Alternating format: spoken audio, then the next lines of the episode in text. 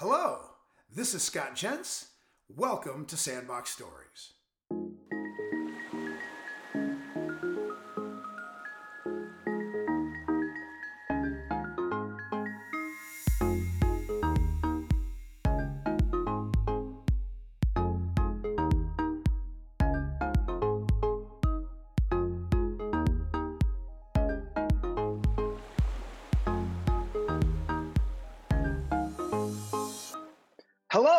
Welcome to this Sandbox Story, which is an interview with Dr. Janine Sims.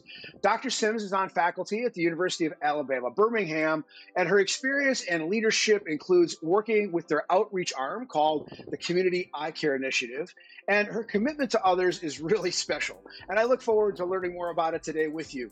Uh, Dr. Sims, it's my distinct pleasure to welcome you to Sandbox Stories. Thank you so much for inviting me today. Uh, I'm so glad to have you here. We've just met, and I want to start with this. I learned that you grew up on a farm. Yes. Tell us about those early days of your life. It was awesome. My my dad was one of 14 children, and he was the one who decided to stay on the farm. Everyone else moved away, but he decided to stay. So, he decided to have three children. So that's a big difference. So we were very, very busy, but we loved it. We, um, had animals. So we had cows and we had pigs. We had goats that were just there to nibble on the grass and keep and keep things looking good. But but in in in terms of the we had chickens, we had turkeys. So those were like our animals on the farm. Um, in terms of things that we grew, we grew lots of different types of vegetables. So we had all kinds of peas, butter beans, squash, zucchini, yellow squash. We had cucumbers, tomatoes, turnips, collards, sweet potatoes, watermelons, corn, peanuts. so, so just a little bit of everything. So, um, our su- summers would always start early, um, uh, before school was out and we would be pretty busy throughout the summer. And in the fall of the year, of course, that was the time for the peanuts. And, um, we also did things with our pine trees with turpentine. So we would do things with that. So, so not so much me and my sister, but, but my brother, of course, and my dad. But, but so there was something to do year round on the farm for sure. Where was this farm? In Georgia. Okay. Small town in Georgia called Milan, M-I-L-A-N. And I found out, uh, probably about two years ago, they had a celebration of the town and it was actually named after Milan. The person, yes, the person who established our town, uh, built railroads and he would send his wife all around, uh, the world. And so she would go and visit places and she would name the towns. And so we were, I'm actually from Milan, Georgia, but I, we've been Milan this entire time. You, you you told a story in something that I read about your dad delivering vegetables to others. What's the story behind that? well, we would get in his green pickup truck. And once we had gotten things together, we would go, go around to sell. So he would sell to some of the local stores, but we would also sell to folks locally, but some folks couldn't afford to purchase it. And it was this little lady that lived around the corner from us and he would stop by and say, Hey, do you want some peas? And she would say, No, no, I don't want any. And he would say, well, that's okay. This is just a little bunch and it's not enough for a bushel for someone else. So I'm just going to share it with you. And so he, he would stop and give vegetables. So he would, we would always have plenty. So we could share with others. So, so that, that was just his way of saying, you know, I'm going to give it to you anyway. We knew she couldn't afford it, but he was able to help her out and she could have some fresh, ve- uh, fresh vegetables as well. That must have had quite an impact on you. Yeah, because, because no, no matter what you have, you can always assist others. That's, that's what my parents taught, taught us, you know, it really doesn't matter. And that's what his dad his parents taught them because it was so many of them. You think, oh my goodness, who can you help out, right? With 14 kids. Well, a lot. People would come and visit with them during the summers. They would always give food to others and things. And it's like, okay, well, we've, we've got a, uh, hog that we're going to kill for this, so we can share some meat with these folks. Or we've we've got a cow, we can share this. So so it was passed down from my grandfather to my dad, and then he just kept the tradition going. I think. One other farm story. I understand you know how to drive, drive John Deere tractors. Oh yes, that's all we had was John Deere. So yes, uh, I could drive drive a tractor because when when we would load the watermelons, we would get this um, big trailer. And so you would just drive it and park and sometimes just load the things, things up. And so, so it, it was just normal for me. it was fun. It was lots of fun. Watermelons are heavier than they look. And that's why I was stronger than what I looked. yeah, it was, you know, I played sports. My brother played sports. My sister played sports. There, you know, now the kids do weight training, right? And they have the personal trainer. we had the farm. You know, you were just. Yeah, in Wisconsin, a lot of very strong farm kids. Just, just strong, and it's just because you know, lifting and and a bushel of butter beans is it's a lot. It's a lot. But you just got used to lifting things and loading them up and and um my dad would go to the farmers market and sell sell things as well. So we would go to it to the Atlanta market and just go on a Friday night be there for during uh, Saturday and sell sell things and come back home. So it was just it was just great, just smelling the the um, fresh fruits and things. And so now when I walk into a store, if I can't smell a cantaloupe, I'm like, really? I should be able to smell this, you know. And people are, you know, folks have walked up to me in the store and say, "What are you doing?" I'm thumping the melon.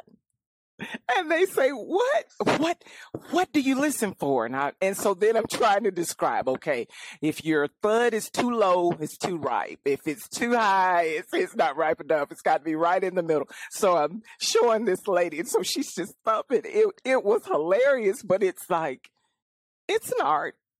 It's my wife. I, my wife may call you because she okay. keeps telling me that I need to hear the hollowness in the watermelon, and, and I'm not sure either of us really know what we're listening for. Well, I've got to find you one that's not ripe and too ripe, so so you'll know. But if it's really low, it's like, mm that's that's that's too ripe. That's too ripe. So, but a smell, smell is good. If you can smell your melon and you haven't cut it open, that is a good thing with with with a cantaloupe. That's that's that's a fresh smell. It's like, oh, I know that one's ready. You know. I mean, the audience has only been at this five minutes, and they've already become smarter. so, so, let's talk about eye care. Okay. What or who motivated you to get into eye care? My hometown optometrist, Dr. Altman.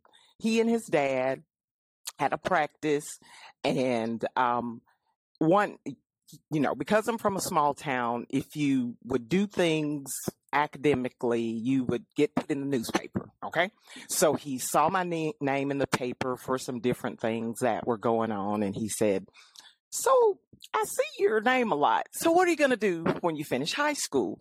I said, Well, I want to do something in science or engineering, you know, because engineering was really big. So I'm thinking along those lines. And he said, why don't you look into optometry? I was in the 10th grade.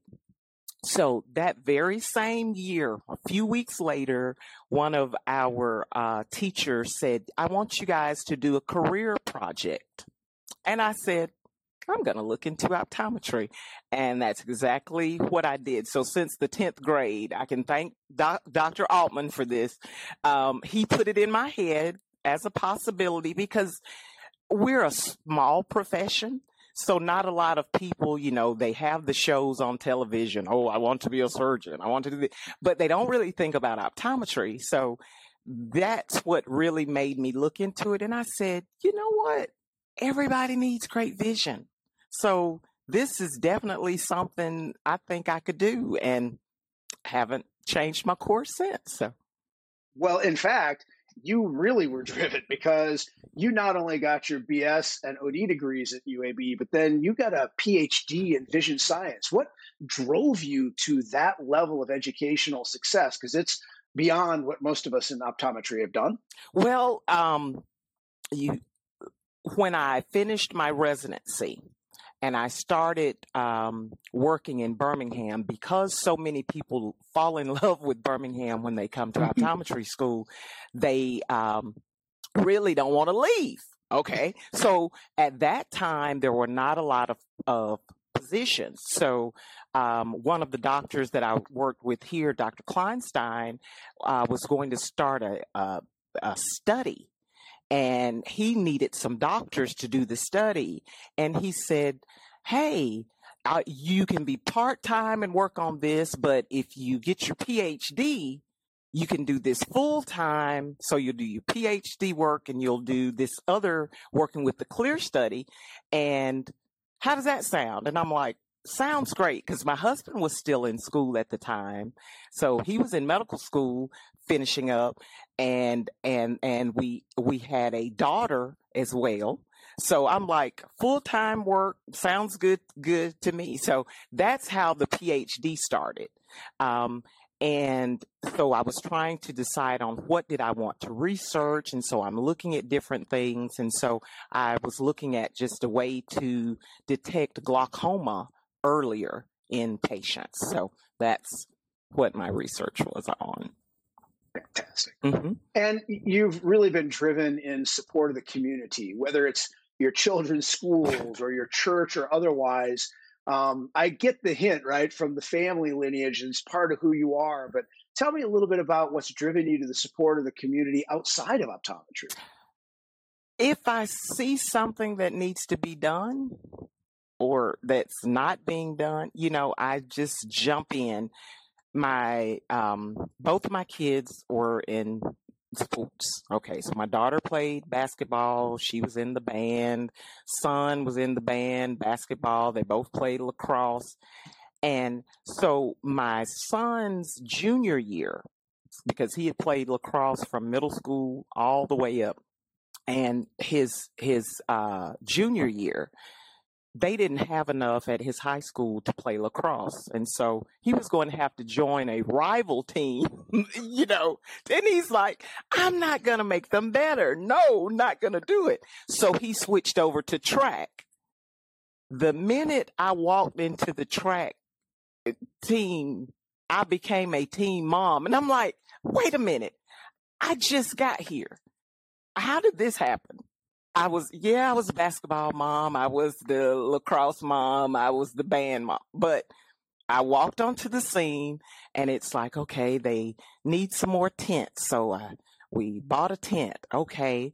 Um, I'm going to take pictures. I'm going to do videos and, oh, I think I'll post these things on Twitter. So I became the official tweeter for the, it's like, I don't know. I get myself in trouble sometimes, but kids love those pictures and photographs. I love taking pictures. That's something I got from my dad, my dad as well. And, um, so I would post pictures of them and they would be so, oh, thanks, Miss Sims. Thanks, Miss Sims. This is so nice. And then bringing the coolers with the snacks and this. I was an instant team mom and it's nothing that I tried to do, but I don't know. And so it, his senior year, they said, are you going to come back with us? And I'm like, come on, guys. I got to move on to college with him too, you know. So, but it was crazy. I think it just naturally fits some people, and obviously, it's it's related to your love of your family and your kids, mm-hmm. and, and helping them get something out of it. Tell us about this UAB Community Eye Care team. Um, I know you've served as director there. Um, what has what was the genesis of that, and what is it all about? For almost 50 years, the Community Eye Care program has been a part of UAB's curriculum. Um, and it basically started as a training arm for our second year students. So the ones who were learning how to do eye exams in the pre clinic this was their turn to get out and see patients themselves. So let's say, okay, we're going to go see preschool children and do vision screenings because all of the Head Start kids um, here in the state of Alabama, or and I, and probably across the nation, have to have screenings for certain things since those are federally um, uh, uh, uh, programs. Uh, they have to have certain screenings to make sure the kids are where they're supposed to be so they can do well in school and have a head start before they go into kindergarten.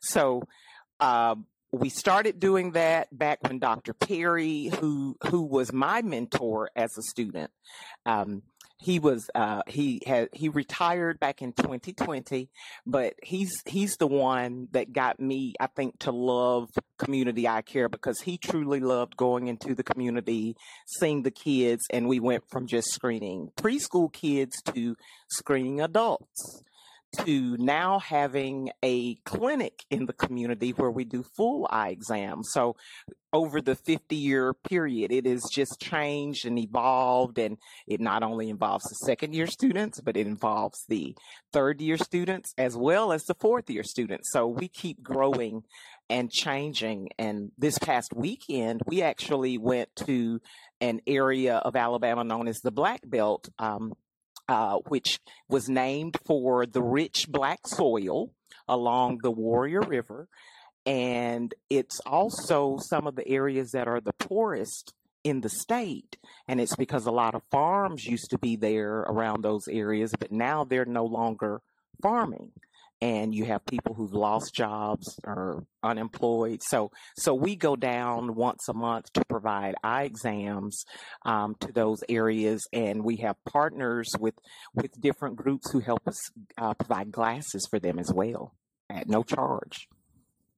That's tremendous, and and it sounds again like you're all about the collective success. But you must have been proud. UAB recognized you with the Odessa Woolfolk Community Service Award. And I know it's not about your recognition, but um, this is related to you carrying on what was there before you. And it sounds like um, they recognize you for it. Congratulations on that. Thank you so much. That is such an honor because Dr. Woolfolk was, was such a pioneer and did, did so much. And she was a faculty member here at UAB.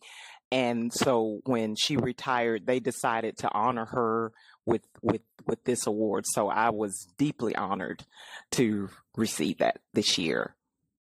Yeah, that's wonderful. And it also sounds like this community eye care process isn't just about screening. Now you've involved other mm-hmm. students and you have this continuum.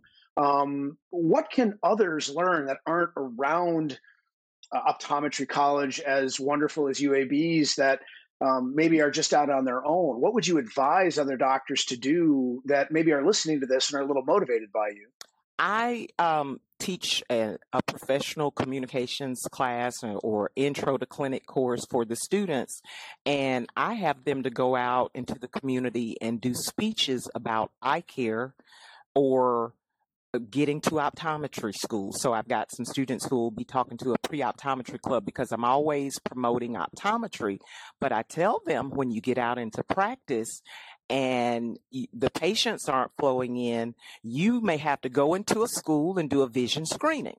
So now you know how to do one how to set one up because you've been a part of community eye care and that gets your name out there and you, are able to detect problems and issues and also get those folks into your practice so that they can get the eye care that they need. Yeah. Going into schools myself early in my career, um, I didn't do the screenings part, but communicating with the teachers and mm-hmm. the students, giving the students a sense of the importance of their sight, which often is just as we all know, under under yeah. under understood, if that's a, a word. Um, I, I, think it's um, a great thing that you're motivating the young people to do. I want to also talk about the work you did in 2020. You created something called I Care for Justice. Mm-hmm. Um, you're the leader of UAB's diversity committee. What advice do you have about uh, optometry understanding the need to drive diversity and equity in our collective consciousness? We we were having our weekly faculty meetings back during the shut the shutdown and um we would talk about what's going on and everything. And I said, we're missing something. We're missing these things that are in the news. These are these alarming uh, social injustice. These things that that were going on. It's like I wanted our meetings to be more meaningful. Okay. And so at at one meeting I said, okay, I'm going to bring some things up, you know. And on that meeting, we had only four or five people that showed up because people were gone for the day, not there. But it was a fantastic meeting. And after that meeting, because it was the dean um, and maybe four more faculty members. But after that meeting, I brought some things up. I said, I think we really need to do something.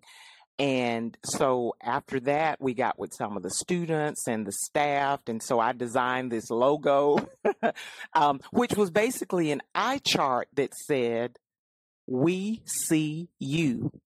I care for justice. And, you know, we made the shirts and the signs and everything. And we just had a staff member, a student, and a faculty member to to just basically talk about what was going on and just basically our stand in support of justice for everyone. And and it's like as optometrists, we should be able to see the injustices that were going on. So so that's that's how it initially started, and from that I started writing this um, uh, little these articles every, every week or so uh, in our teachable moments section for our uh, e-newsletter for the school. And so i would take things from from from the headlines and put in there some things just historical things. You know last year for uh, breast cancer awareness month which is October, I wrote something on Henrietta Lacks just so they would know, you know, these, I'm, I'm just teaching you about some history of how we know about this, this cell line and everything. So, so, so I think it just made, made, made me just communicate more and some of the retired faculty who get the newsletter they're like man i enjoyed these bits and i'm like yes they're reading them so so so i have really enjoyed that really and and do you get the sense that the students of of all races are reading and understanding and connecting with this? I think this younger generation is very committed to um, more acceptance than there was certainly when you and I were growing mm-hmm. up. Is that the case? I think it is. I am also the advisor for the National Optometric Student Association, which is one of the organizations here. We have um, a great chapter here at the school and it's made up of all different types of students but the purpose is the same which is to promote optometry to minority populations and and to get the word out about eye conditions that may affect certain groups. But we've we've had some um, uh, they've done some things throughout the year, nationally and locally, to talk about issues and to, and, and to discuss things. And I don't know that, that would have happened back when I was in optometry school. So, so, so the students are definitely more open to things and and and they've sponsored different talks and so this month well from october from september to 15th through october 15th was hispanic heritage month they actually um, uh, had a speaker last week who came and talked to talk about her journey uh, from from Colombia to optometry school. So so so we they are definitely more more open to things and just trying to learn about different cultures and just share share this information with others. Yeah, thanks for doing all that. Um, let's finish with this. I understand you're quite a singer. Um, yes. What's your What's your singing in church anymore because I've been zooming. So, but well, we won't ask you to sing here. But what is your favorite song to sing and why? Mm, my favorite song, probably it it it would be one of the songs from church. Um, and I sung it at my grandmother's funeral. So that's that's probably going to be my favorite. It's my soul has been anchored.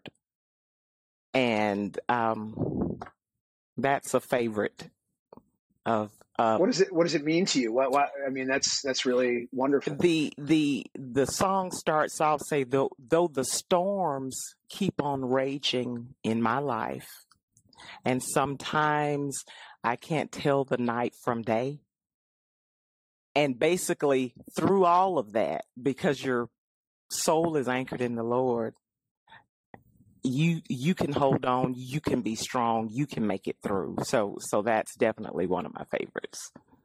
That's wonderful. Last uh, opportunity to give a message to your fellow optometrists. What do you have to give them here uh, it, as we close in toward the end of 2021 i'm always recruiting I want every optometrist to be a recruiter. I want them to share information about our profession to up and coming, I mean, middle school, elementary, it doesn't matter. I'm always recruiting. If I have a kid in the chair and, and they, I said, what do you want to do when you graduate? Mm, I don't know. I said, what's your favorite subject? Oh, I like math. Ooh, guess what has a lot of math? So I want them to be recruiters, whether they work at an optometry school or not. Be like Dr. Altman was for me. You be that person who's who's introducing people to something that's not on Grey's Anatomy. That's you know not on House. Let's introduce them to a great profession and keep it growing and keep it going.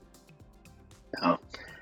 Dr. Janine Sims, thank you for your willingness to tell us your many stories. Uh, what a great motivation you've given me and the audience this morning. Thanks for everything. Thank you so much for having me. And to the audience, thanks for attending and paying attention to Dr. Sims' stories. Until my next Sandbox story, be great at all you do.